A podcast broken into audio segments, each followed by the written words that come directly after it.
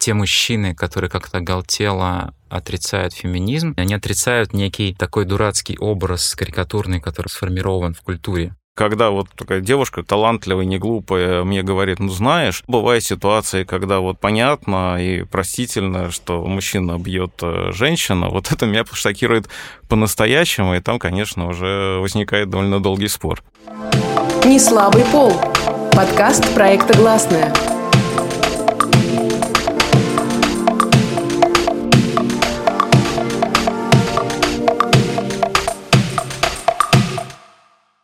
Всем привет, это подкаст «Не слабый пол» проекта «Гласная», и я его ведущая Настя Седухина.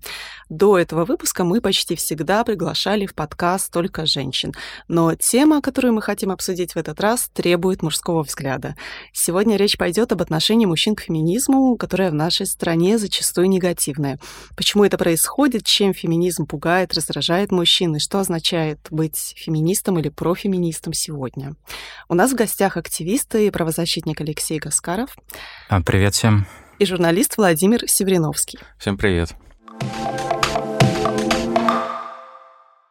Как вы пришли к феминизму и были ли у вас когда-то негативные ассоциации с этим словом? Если да, то почему? Мне кажется, у меня все время были убеждения, ну, которые можно условно назвать феминистскими, потому что меня назвали правозащитником, но все-таки правильно сказать, что я, наверное, был каким-то общественным активистом. Э, и долгое время был активным участником левого движения. Быть левым — это как раз а, ну, обладать такой некой общественной эмпатией, да, которая подразумевает, что любой человек, какой бы у него ни был а, социальный, гендерный, какой-либо иной статус, имеет право быть счастливым в этом обществе. И в целом мы смотрим на общество через такую оптику, что как бы оно может быть гармоничным, когда ну, как бы каждый человек э, может в нем самореализоваться вне зависимости вот от своего статуса. Поэтому как бы автоматически это означало отсутствие каких-то а, таких стереотипов и границ.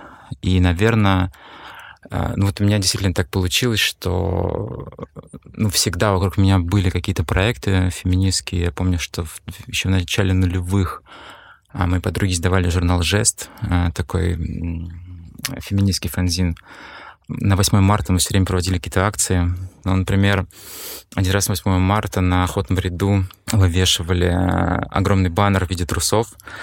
Это было как раз про объективацию. И, в общем, то, что сейчас обсуждают активно, раньше это было как-то, ну, я бы сказал, даже, может быть, более заметно. Поэтому у меня как-то не было такого, что вот раз э, появился феминистский тренд, и я как-то сам стал об этом задумываться. Ну, как будто всегда был вот э, частью какой-то моей жизни. А как у вас это произошло, Владимир? Ну, ну, прежде всего, я себя считаю не феминистом, а скорее профеминистом, потому что э, я не принадлежу к какому-либо движению, но, безусловно, ему сочувствую.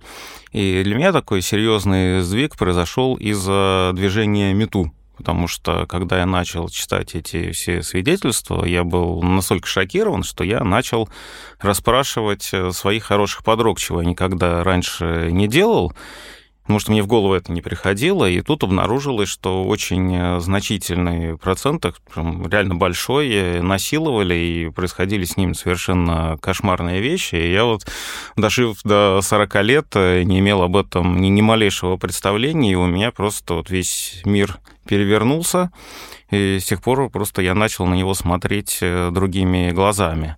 Ну а сейчас я работаю на Кавказе и там общаюсь э, с местными феминистическими, с местными правозащитными группами. И тоже вот я сделал фильм про одну из э, серьезных проблем, относящихся к женщинам.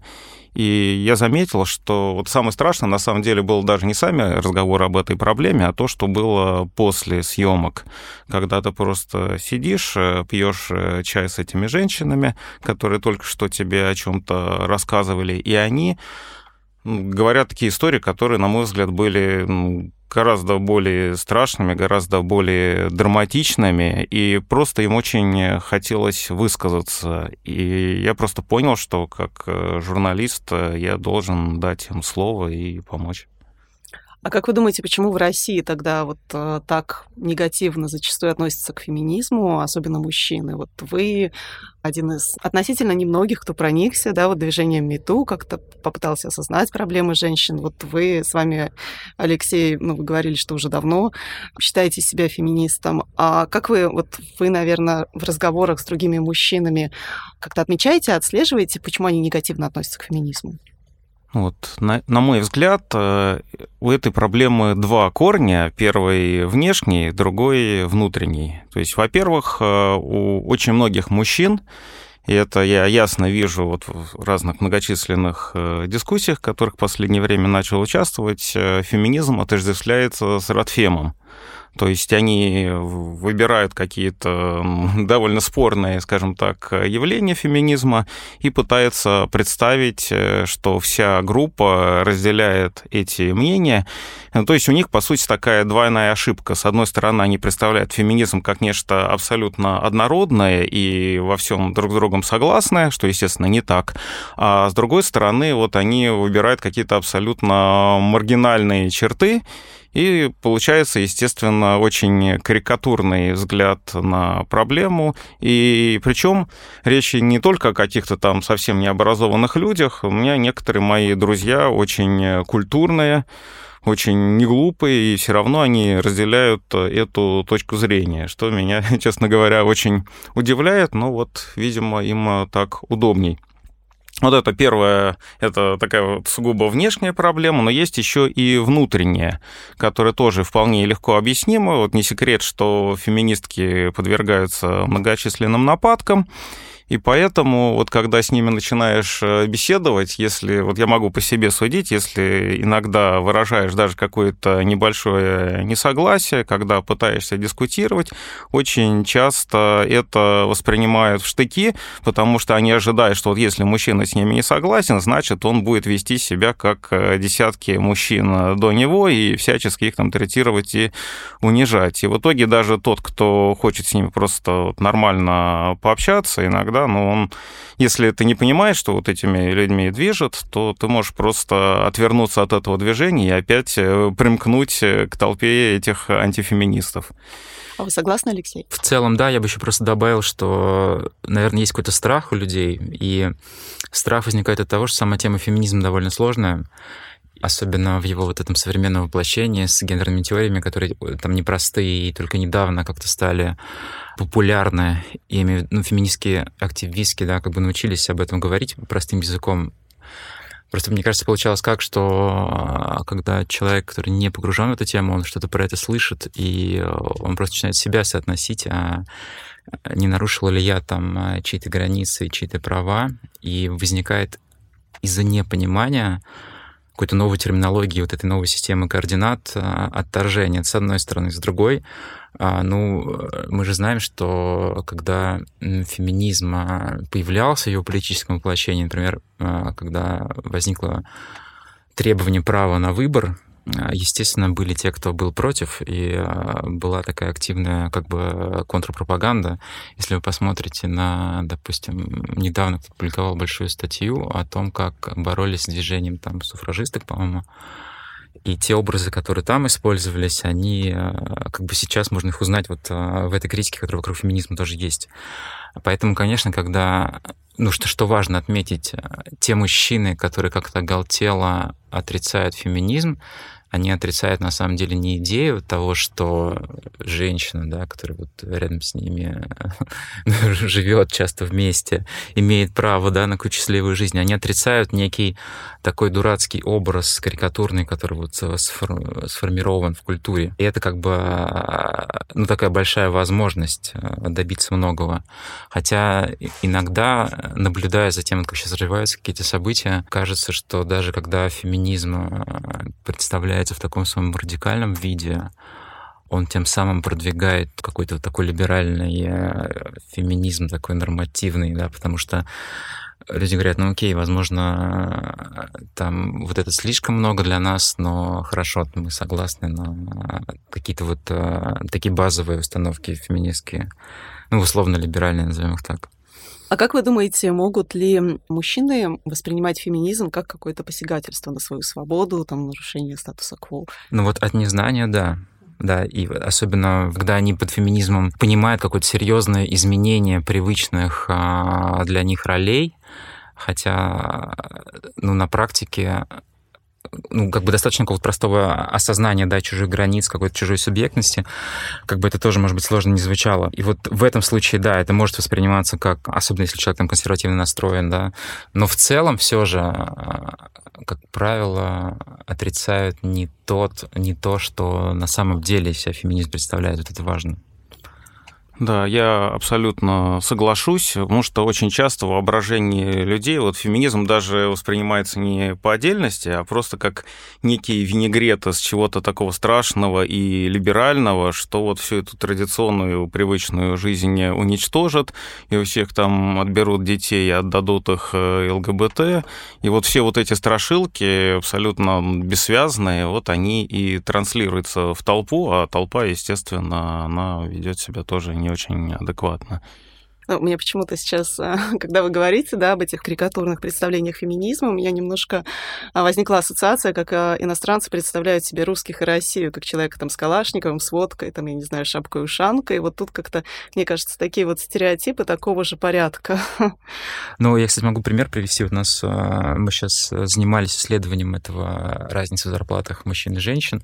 У нас на 40% мужчин получают зарплату больше, чем женщины. Во время дискуссии встал вопрос, окей, а вот если э, все-таки уравнять зарплату, то за счет чего это будет сделано? Нужно ли уменьшать зарплату мужчин, да, уровень зарплат женщин, или все-таки будет какой-то такой прорыв? И вот, а, например, этот гендерный гэп, его часто как раз измеряют а, так довольно странно, это его измеряют, э, какой процент зарплаты женщин составляет процент зарплаты мужчин, и получают там 28%, да, а мы подходили с позиции, насколько нужно увеличить зарплату женщин, чтобы она сравнилась с зарплатой мужчин, потому что такая цель, да.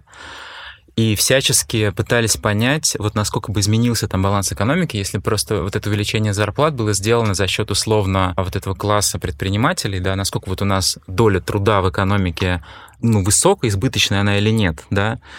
И как раз удалось убедить в том, что все-таки, потому что это исследование было в рамках а, такой профсоюзной кампании сделано. То есть я сейчас работаю с Конфедерацией труда России, а туда входят а, там моряки, докеры, там, ну, такие серьезные всякие, скажем так, мужские профессии. И когда мы обсуждали, что вот э, неплохо было бы этой компанией сейчас заняться, потому что там приняты цели ООН, там, может быть, знаете, устойчивого развития, там тоже есть цель по достижению гендерного равенства. И вот были такие опасения, что когда мы говорим про гендерное равенство, означает ли это, что понизить зарплату мужчинам? Но в целом, ну, как бы очень быстро пришли к тому, что нет, все-таки есть возможности другим путем пойти. Но хотя на старте такое опасение было, да, означает ли феминизм какое-то ущемление прав мужчин? Но опять же, это только в рамках вот этого такого карикатурного дискурса возможно. Вот вы затронули вопрос зарплат, а можете, может быть, развить эту тему и сказать, какие могут быть экономические выгоды от феминизма, от вот, ну, не только повышения зарплат, а в целом большего вовлечения женщин там а, в трудовую активность, там разделение обязанностей по дому? Ну, это вообще как бы стопроцентный экономический факт. Если возьмете э, любую мусульманскую страну, в которой, очевидно, роль женщины сильно ограничена, и посмотрите, какой у них ВВП на человека, с поправками на все там эти нефтяные доходы и так далее, то там перед всем мусульманским миром, очевидно, да, есть возможность сильно улучшить жизнь, если просто женщины будут обладать а, правом, да, на работу такие, такой же, как мужчины. Это, ну, прям не, ну, как бы не, не подвергается сомнению, да, история. Ну и в целом, чем больше мы даем возможностей для самореализации для всех, да, тем, понятно, выше наши результаты. Но в целом тема гендерного гэпа, если интересно, могу просто коротко сказать, к чему мы пришли. Мы просто пытались исследовать все факторы, которые можно измерить, которые влияют на уровень заработной платы, и их там было больше десяти, но знаете, в чем, типа, такая неоднозначная новость? Мы толком не можем сказать, почему именно... То есть та статистика, которая у нас есть, и то, как мы измеряем а, вообще а, какие-то экономические величины, не позволяет нам 100% ответить на вопрос, является ли разница в зарплатах следствием прямой дискриминации, либо это именно как бы вот это косвенное влияние роли женщины, да, когда женщины вынуждены соглашаться на зарплату более, ну, в смысле, на саму должность с меньшими обязанностями, зарплату более низкую, потому что у нее есть еще это домашний труд, есть а, какие-то семейные обязанности и прочее. Потому что, когда, например, обсуждают гендерный гэп, и вот типичное возражение такое мужское, что, ну, я этого не вижу, да, что вот он работает где-то там у себя на работе и примерно представляет, а, какой уровень зарплаты, и никто как бы не замечает и отрицают дискриминацию. Но на самом деле мы, например, исследовали а, ситуацию, например, ну, в пищевке, да, на каких-то заводах, и вот там, например, типичная история. Есть конвейер, на нем женщины, там, не знаю, клеят этикетки там на йогурт условно. И есть а, автоматическая линия, которая управляет мужчина. Разница в зарплатах у них два раза. Является ли у них труд а, более, как бы, труд человека, который нажимает на кнопки, более сложный, чем труд на конвейере? Конечно, нет. И вот, например, с точки зрения Международной организации труда, и он, да, вот есть э, принцип а, равная оплата за труд равной ценности. И вот у нас в этой части, конечно, очень большой будет дисбаланс. Но в статистике мы как бы этого не увидим, потому что вот эта разница в зарплатах, она, скорее всего, будет разница между разными должностями, да, а не между одной и той же должностью. Вот, но при этом а, причины, почему это возникает, они как бы понятны. Они напрямую следуют из вот этой, ну, какого-то навязанного статуса, да, когда люди соглашаются с тем, что вот они, тут у них такая другая роль, там есть домашние обязанности, необходимо ухаживать с детьми и так далее. Это вот то, что касается самой главной вот этой части. Ну, а есть, конечно, традиционные всякие российские проблемы, нехватка мест в детских садах, там неразвитые ясли, а, дурацкая система социальных выплат, которая, в принципе, поощряет, чтобы в отпуск по уходу за ребенком всегда уходила женщина, просто потому что есть текущая разница в зарплатах, и семье выгодно, чтобы именно женщина была в отпуске. Вот. Но, например, в части, как там бороться с гендерным гэпом, мы как раз, а, когда предлагали такие минимальные меры, например, обязательный отпуск для, для отцов, там, ну, не менее там, двух месяцев, как в некоторых европейских странах есть, например, это не вызывает вопросов никого сейчас. Ну, то есть никто сейчас не спорит, все такие, да, хорошо. То есть все опрошенные говорили, что они поддерживают отпуск э, декретный для отцов? Ну, а среди профсоюзной среды, ну, ну да. Понятно. Насчет исламского мира позвольте себе немножко уточнить, потому что как раз вот несколько лет назад я прочитал интервью с э, очень довольно известным социологом, и в этом интервью вот звучала такая схожая идея, что вот сейчас на Северном Кавказе видны признаки модернизации, поскольку там очень высокий процент работающих женщин. И когда это услышал, честно говоря, я просто рассмеялся, потому что вот исламский мир, он крайне неоднороден, он базируется на очень разных принципах, и если там где-нибудь там условно в Саудовской Аравии женщина в основном сидит дома, то на Кавказе ситуация абсолютно противоположная, что там всегда в основном работали в первую очередь именно женщины, потому что мужчины традиционно занимались занимались э, другим. И там как раз э, эта проблема стоит несколько иначе, и модернизация будет именно тогда, когда мужчины начнут э, работать так же интенсивно, как женщины. При этом им зачастую мешают именно какие-то гендерные стереотипы, которые сейчас разрушаются, потому что вот когда я впервые приехал на Кавказ, работать, вот если мужчине кто-то бы предложил работать, например, официантом, то можно было бы просто ну, в глаз получить за это. А сейчас, э, пожалуйста, заходишь э, в центральное кафе, и там очень большое количество официантов мужчин. Во многих селах э, мужчинам считалось и до сих пор считается неприличным работать на поле. А они хотят работать на поле, и в итоге они уезжали, например, в Ростовскую область и работали там, а потом уже привозили деньги домой, и вроде как там никто не видел, как они работали на поле. То есть получается, что этот э, стереотип, он э, портит жизнь не только женщин, э, но и мужчин, и мешает им зарабатывать. И, конечно, вот когда он будет устранен, ну, все будут на самом деле довольны. Там даже, кстати, важна не профессиональное ограничение, а вот ограничение по управлению. То есть женщине там гораздо сложнее занять какую-то управляющую должность.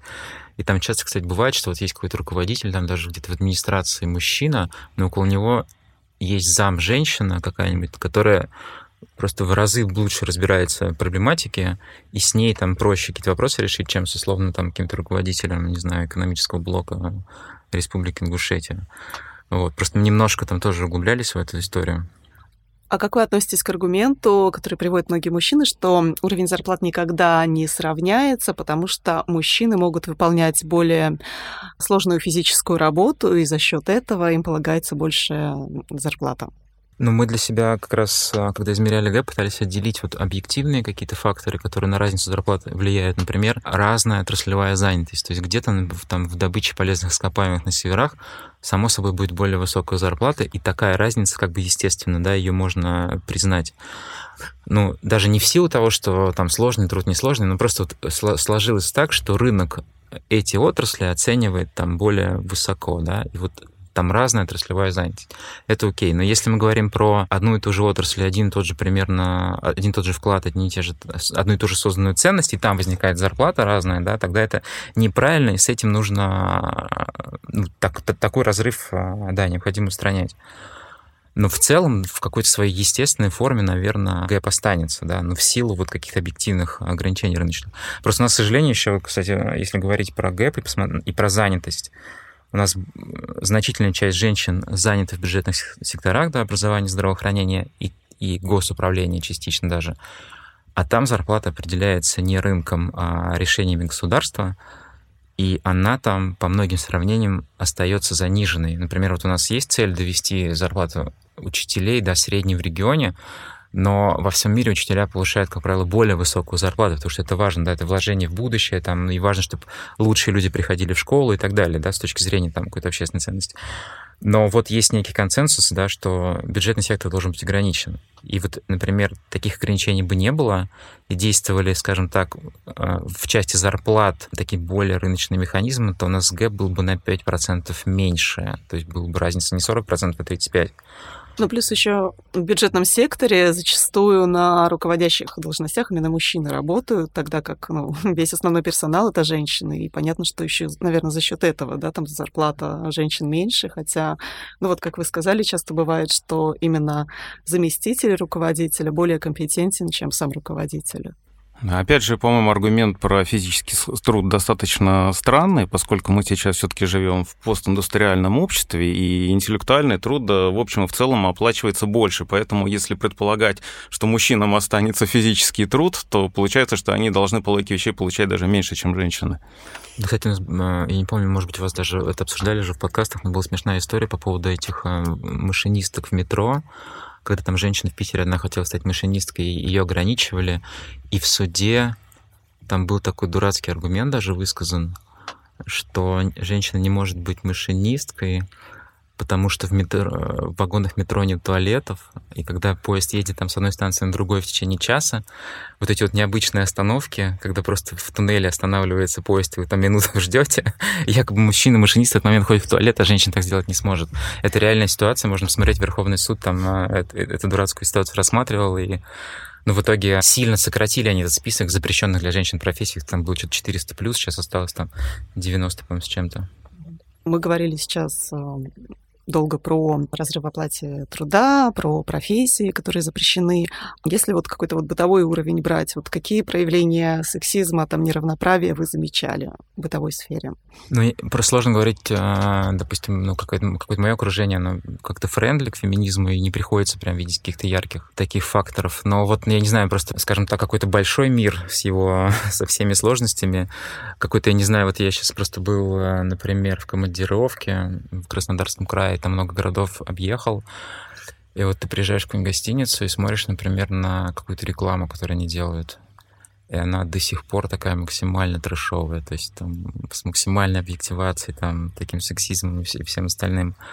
Там, конечно, прям вот видно, что такое суперконсервативное общество, где вот эти все роли, они видны, да, и как они там разграничены, и как они обсуждают какие-то вот э, там семейные отношения и прочее, когда вот просто в разговорах но, честно, в какой-то своей повседневности я это вижу мало. Но то, что, а все обсуждать как бы общие факты, ну, вы сами про них знаете, наверное. Ну, собственно, я в силу своей работы, конечно, сталкиваюсь э, с достаточно, я бы сказал, терминальными случаями сексизма, но это, опять же, может быть некая аберрация человека, который непосредственно занимается этой проблемой. Что касается моего такого круга, в том числе и дружеского, который, ну, скажем так, состоит из достаточно интеллектуальных людей, но вот не так давно, к примеру, был очень грустный скандал. Я играю в «Что, где, когда» уже лет 30, и там мой коллега, которого я знаю вот тоже практически все это время, он попался на том, что он был тренером детских юношеских команд, и он домогался своих подопечных, в том числе используя тренерское положение. И когда все это всплыло наружу, некоторые мои знакомые, которые играют э, в теле, телевизионное «Что, где, когда», пытались ну, как добиться его исключения из клуба, но это ни к чему не привело. Насколько я знаю, там руководство, тоже, кстати, женщина, она сказала, что ну да, там все вот женщины с этим сталкиваются, это нормально. Если вам это не нравится, ну вот уходите из клуба никто не держит, и некоторые действительно ушли. А вот этот мой знакомый, он играет до сих пор, и даже, насколько я знаю, тренирует какие-то новые юношеские команды. То есть это ему абсолютно сошло с рук. Я, кстати, вспомнил один эпизод, э, который был прям такой показательный. Когда были протесты 31 января, и я там тоже был, и в какой-то момент там ОМОН окружил довольно большую толпу людей, и оттуда забрали только мужчину в Тазак. Прям четко отбирали. Типа, вы сюда, вы сюда. Поэтому для женщин, конечно, большая вообще возможность участвовать в протестах, потому что менее рискованно оказывается. Да, кстати, насчет участия в, в протестах, когда были волнения в Ингушетии, вот несколько лет назад, Моя хорошая знакомая, вот Изабелла Евлоева, она вспоминала, что когда в самом начале произошел э, конфликт с главой республики и начались э, автоматные очереди, многие люди побежали от выстрелов, а она побежала на выстрелы, и многие женщины сделали именно так, потому что они считали, что вот если начнется пальба, то вот этим охранникам будет сложнее стрелять в женщин, и они действительно бежали, чтобы прикрыть собой мужчин.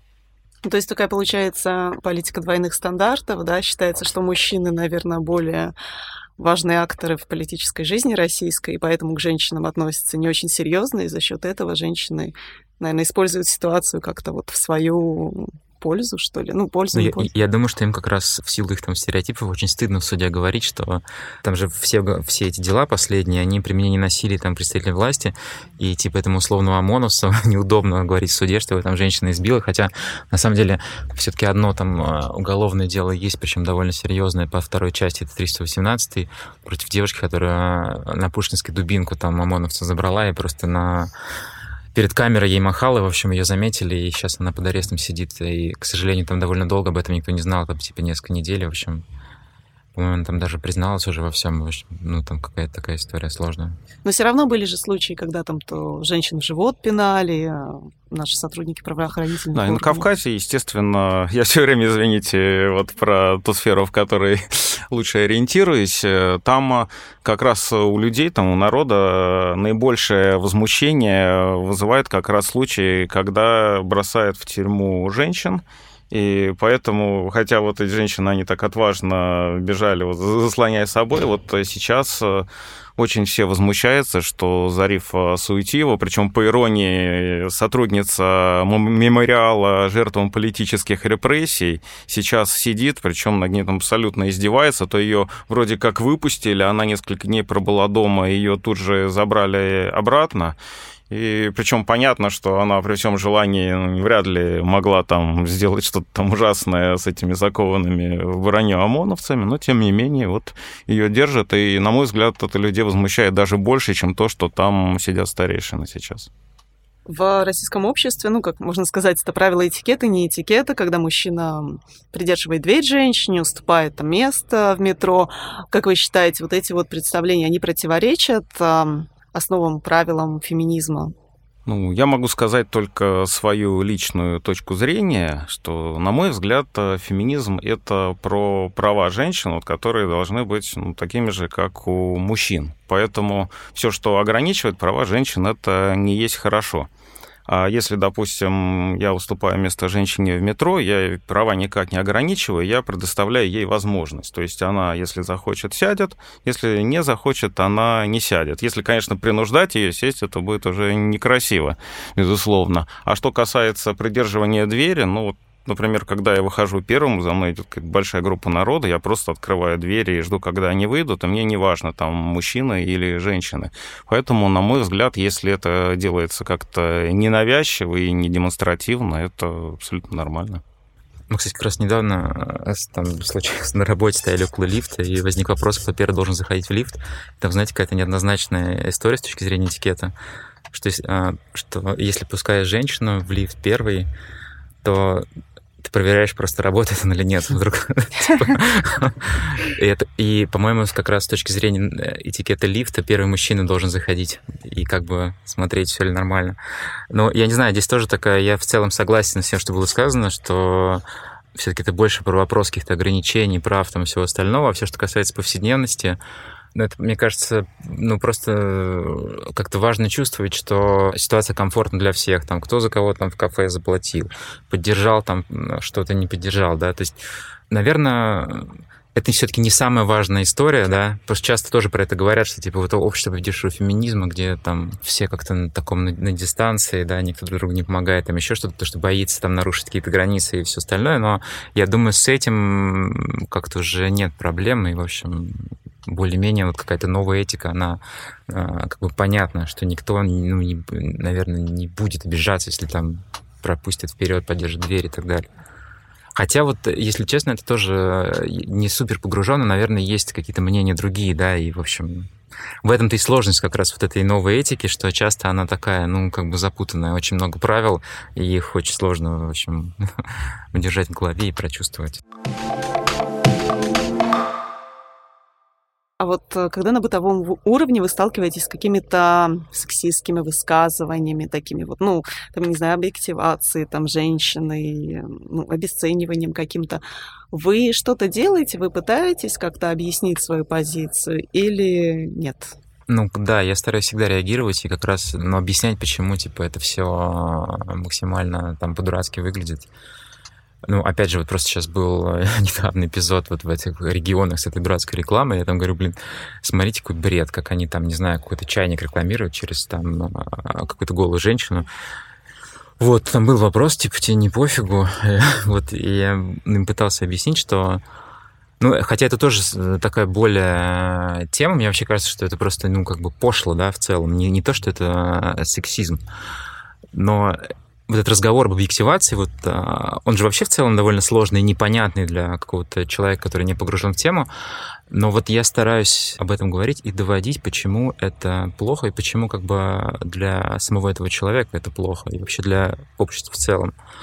Но в целом, да, то есть для меня это не, не проблема, и не, там, не считаю это как-то по-снобски, да, кому-то что-то рассказывать там лишний раз. Ну, вот я не считаю себя таким великим знатоком э, новой этики, и поэтому не хочется выставлять себя каким-то образцом, коим я, безусловно, не являюсь, но, тем не менее, конечно, такие споры возникают постоянно, не скажу, что всегда, потому что иногда спорить просто бессмысленно, и ничего, кроме агрессии, ты здесь не получишь. Но вот что интересно, очень часто подобные споры у меня возникают женщины, причем с моими очень хорошими подругами, когда вот ну, такая девушка, которую я очень уважаю, очень талантливая, не глупая, мне говорит, ну знаешь, ну да, бывают ситуации, когда вот э, понятно и простительно, что вот э, мужчина бьет э, женщину, вот это меня шокирует по-настоящему, и там, конечно, уже возникает довольно долгий спор.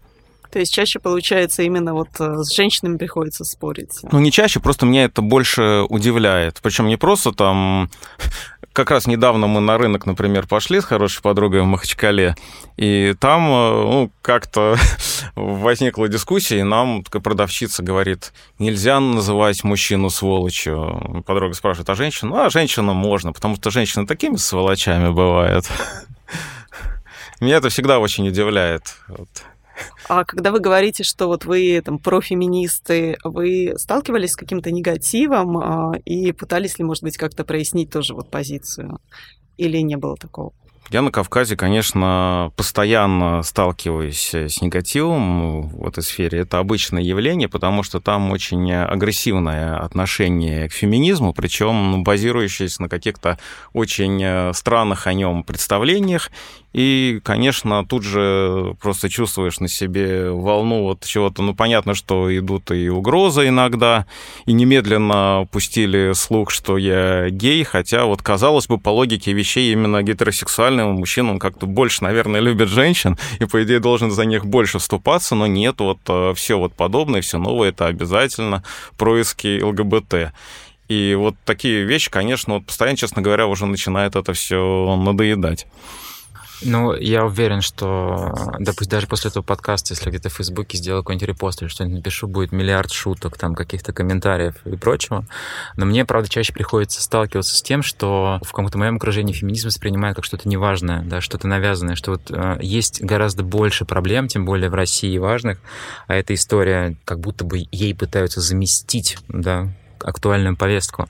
Я обычно, конечно, это говорю, что, ну, как бы, чуваки, во-первых, речь про нашу повседневность, про то, как мы сами выстраиваем отношения вокруг себя, и это как бы, ну, нераз, неразделимо, да. Даже если, вот, допустим, в моем случае, а, если речь идет про какие-то активистские там политические группы, нам приходится вместе принимать решения, да, как-то консенсусом, да, и, в общем, а, это просто как будто другое, да, это про, не про, скажем так, хотя и про политику тоже, но больше, наверное, про культуру и про то, как вот сами выстраиваем вокруг себя отношения. И про это, на самом деле, говорить как бы мне там приятно и удобно, потому что как-то я четко осознаю, ну, как это может выглядеть, да, и вот э, опять же, просто приходилось там в Европе в то же самое какое-то время жить и э, видеть, э, что там все-таки более какие-то в этой части здоровые отношения выстраиваются, которые, ну, выгодны всем. Не, не, ну, не, не значит, что феминизм мужчины что-то потеряли. И на Кавказе еще добавляется вот эта культура стыда, которая распространяется на взаимоотношения полов.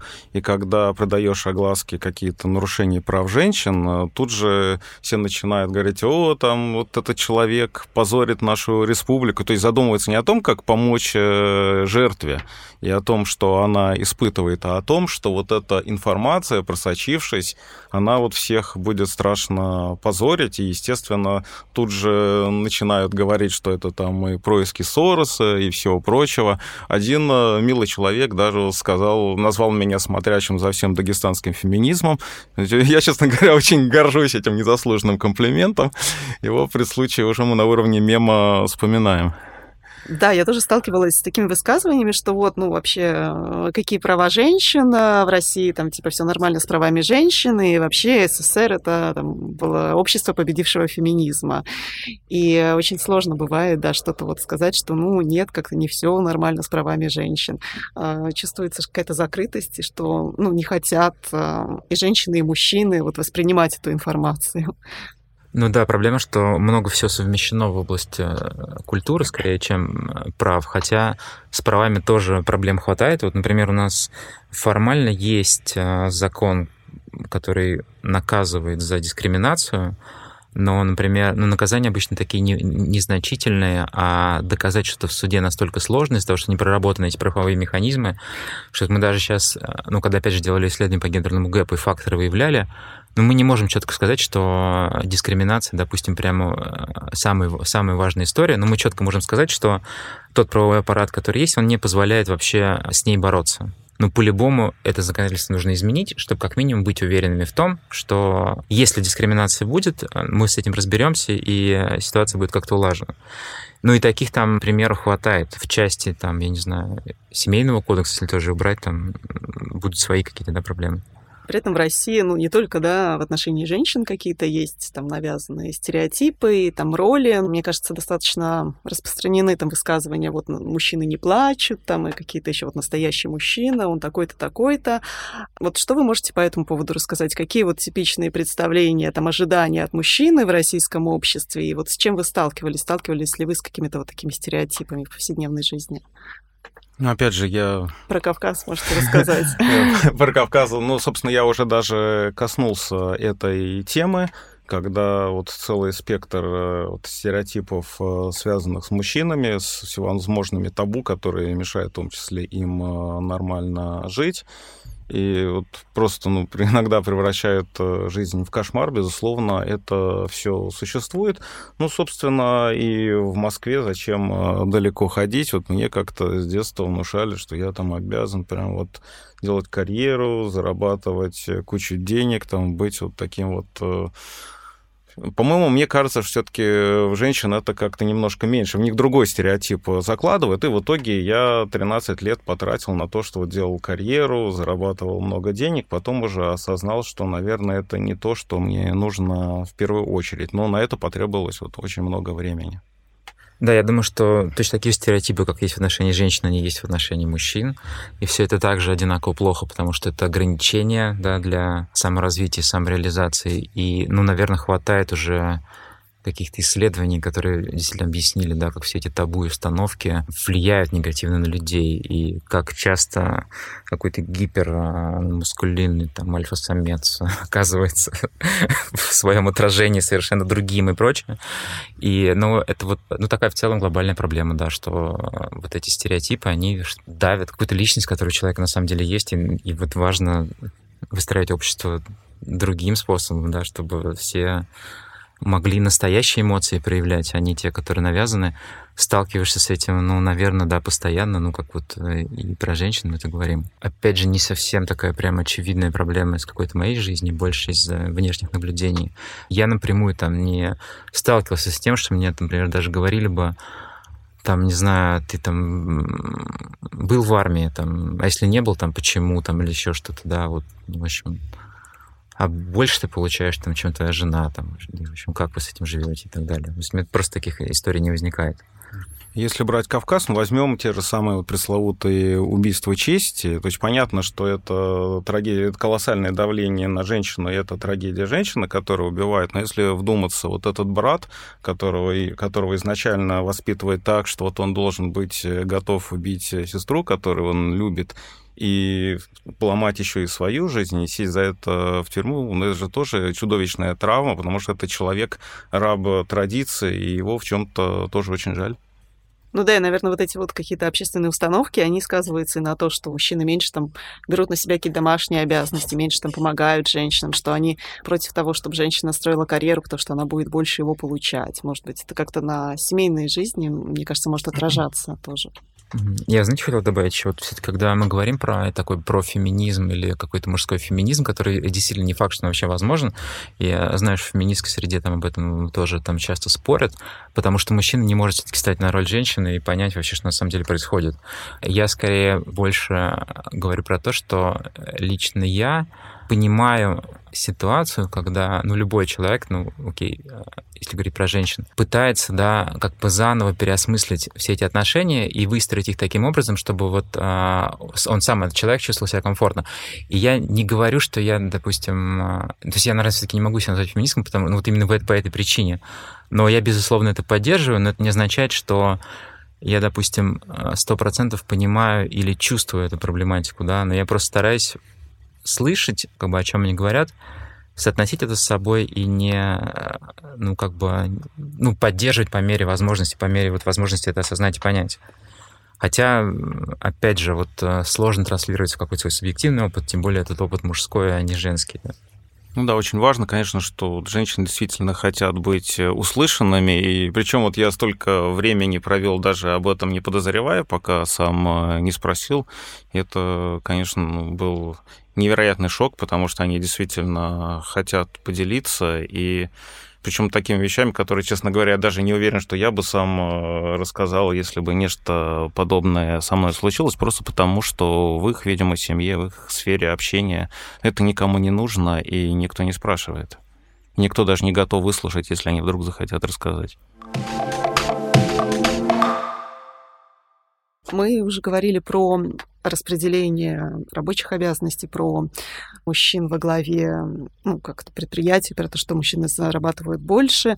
Если вот брать политику и власть, в частности, в России во власти больше мужчин. Как вы думаете, вообще вот, ну, как там общественный наш устрой, там, да, я не знаю, в, там, патриархат, отношение к феминизму, влияет ли это на то, что у нас а, власть более мужская, влияет ли это на, в принципе, политику политический как-то курс стран, страны, именно то, что вот больше мужчин во власти, и вообще готово ли российское общество к женщинам во власти?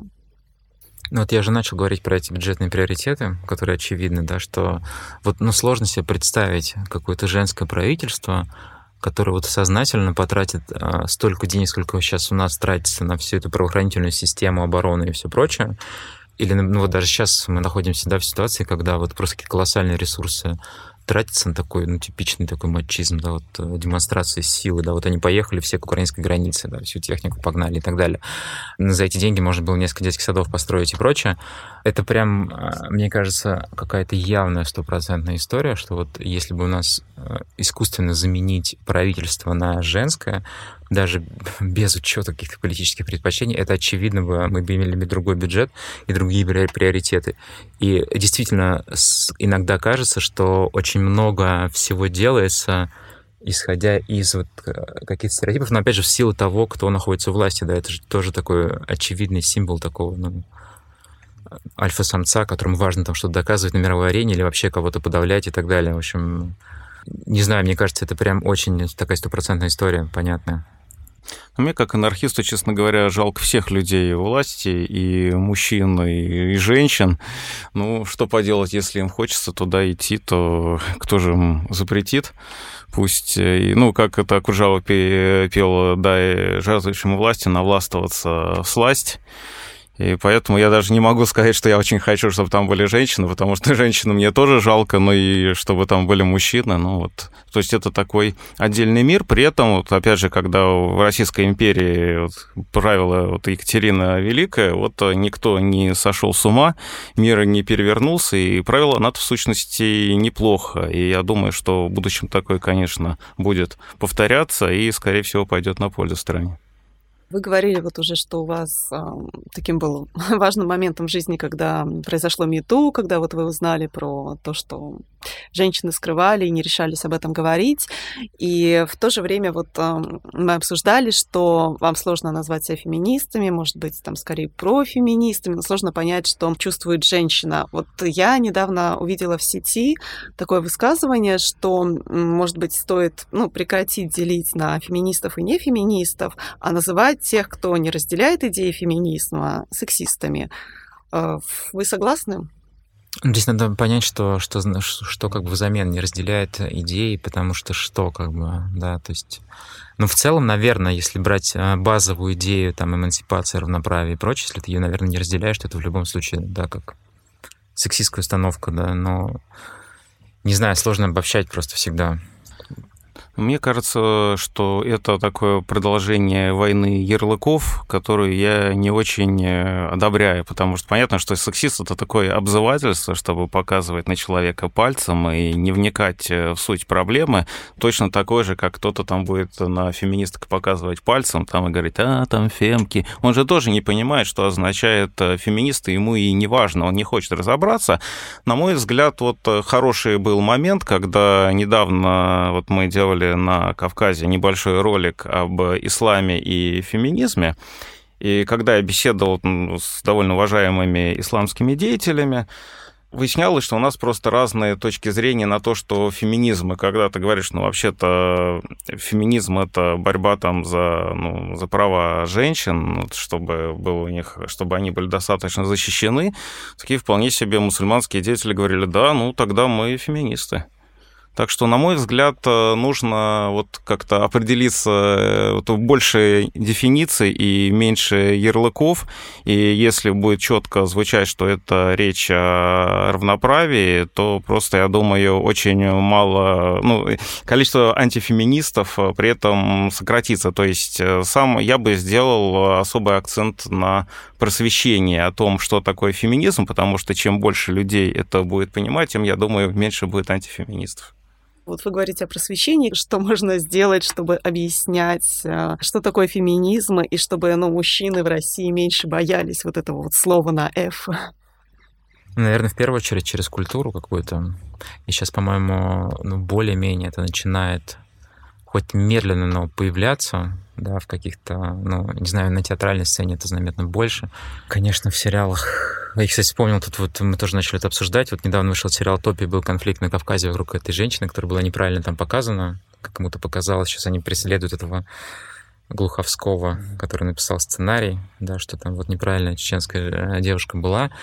Ну, хотя она действительно там показана как э, такая, ну, как бы свободная, в общем... Э, ну, или, опять же, вот эти яркие примеры, когда куча журналистов снимала фильм про женщин на Кавказе, о том, в каком положении находятся, и потом поступали эти угрозы и прочее, да, что, в принципе, а, тут, конечно, все проблемы с правами, они очевидно лежат на поверхности, и тут есть чем работать и про что говорить. Но если про распространение каких-то идей, ну, наверное, Тут, конечно, важно как-то выходить из вот эти пузыри, которые сейчас есть. Мне кажется, это первично, что, к сожалению, вся эта дискуссия про феминизм, она выходит за рамки только, только в такой своей какой-то радикальной форме, какой-то яркой, хайповой, да, на которое внимание обращают, часто не исходя из той проблемы, которая была. Но, например, вот, мне кажется, очень понятная была история с сестрами Хачатурян, да, вот сложно себе представить, что большинство могло бы в этой ситуации встать на сторону да, этого отца их, как бы, и того, что он делал, да, вот, вот эта компания, мне кажется, она была такой довольно яркой и вполне однозначной по восприятию, она вот какую-то важную роль сыграла. То же самое сейчас компания по домашнему насилию, но обратите внимание, да, что этому противодействуют, ну, совсем какие-то мракобесы, да, какие-то такие жесткие а, консерваторы. Но в целом, опять же, мне кажется, сейчас общество абсолютно готово к таким историям, да, вот они четкие, понятны, ясно, что именно нужно сделать, и вот ну, опять же, вот задача выхода за границы Фейсбука, там вот этого всего, наверное, культура — это основная, основная линия, но я так вижу. Я абсолютно согласен, и я бы еще хотел э, добавить, что очень важно, чтобы все эти разные произведения культуры, и как художественные, так и документальные, чтобы они были направлены на некое конструктивное объяснение, просвещение и сближение точек зрения, а не наоборот, потому что, к сожалению, такие примеры бывают. И вот, например, э, я вот лично к упомянутому фильму «Дождя» отношусь э, резко негативно, потому что, на мой взгляд, он такой абсолютно колониальный по своей сути. И вот люди, которые его посмотрели, то есть те, которые придерживаются таких, скажем так, либеральной точки зрения, они посмотрели, ах, какие дикие ужасные эти кавказцы, кавказцы на все это дело посмотрели, и когда там на полном серьезе в студии рассуждали, что когда там девушка сбежала там от пьющего отца, что это она спаслась из ортодоксальной мусульманской семьи, что, конечно, полный бред, потому что в ортодоксальной мусульманской семье отец бы уж точно не бухал. То есть, по сути, они говорят, да, да, это фильм, это исламофобия, и исламофобия, это провокация, и в чем-то они правы, и поэтому, на мой взгляд, такие произведения, безусловно, нужны, но нужно их делать э, очень осторожно, со знанием и уважением тогда они будут работать. Не слабый пол. Подкаст проекта «Гласная». Если говорить о домогательстве со стороны мужчин, не только они виноваты. Мой муж меня бьет, а почему ты не задумывалась об этом? А что ты сделал для того, чтобы он тебя не бил? Там существует глагол теперь «харасить». Как? Харасить. Но только не надо из этого делать миф, что у нас острейшая проблема с насилием в семье. Цифры должны были быть другие.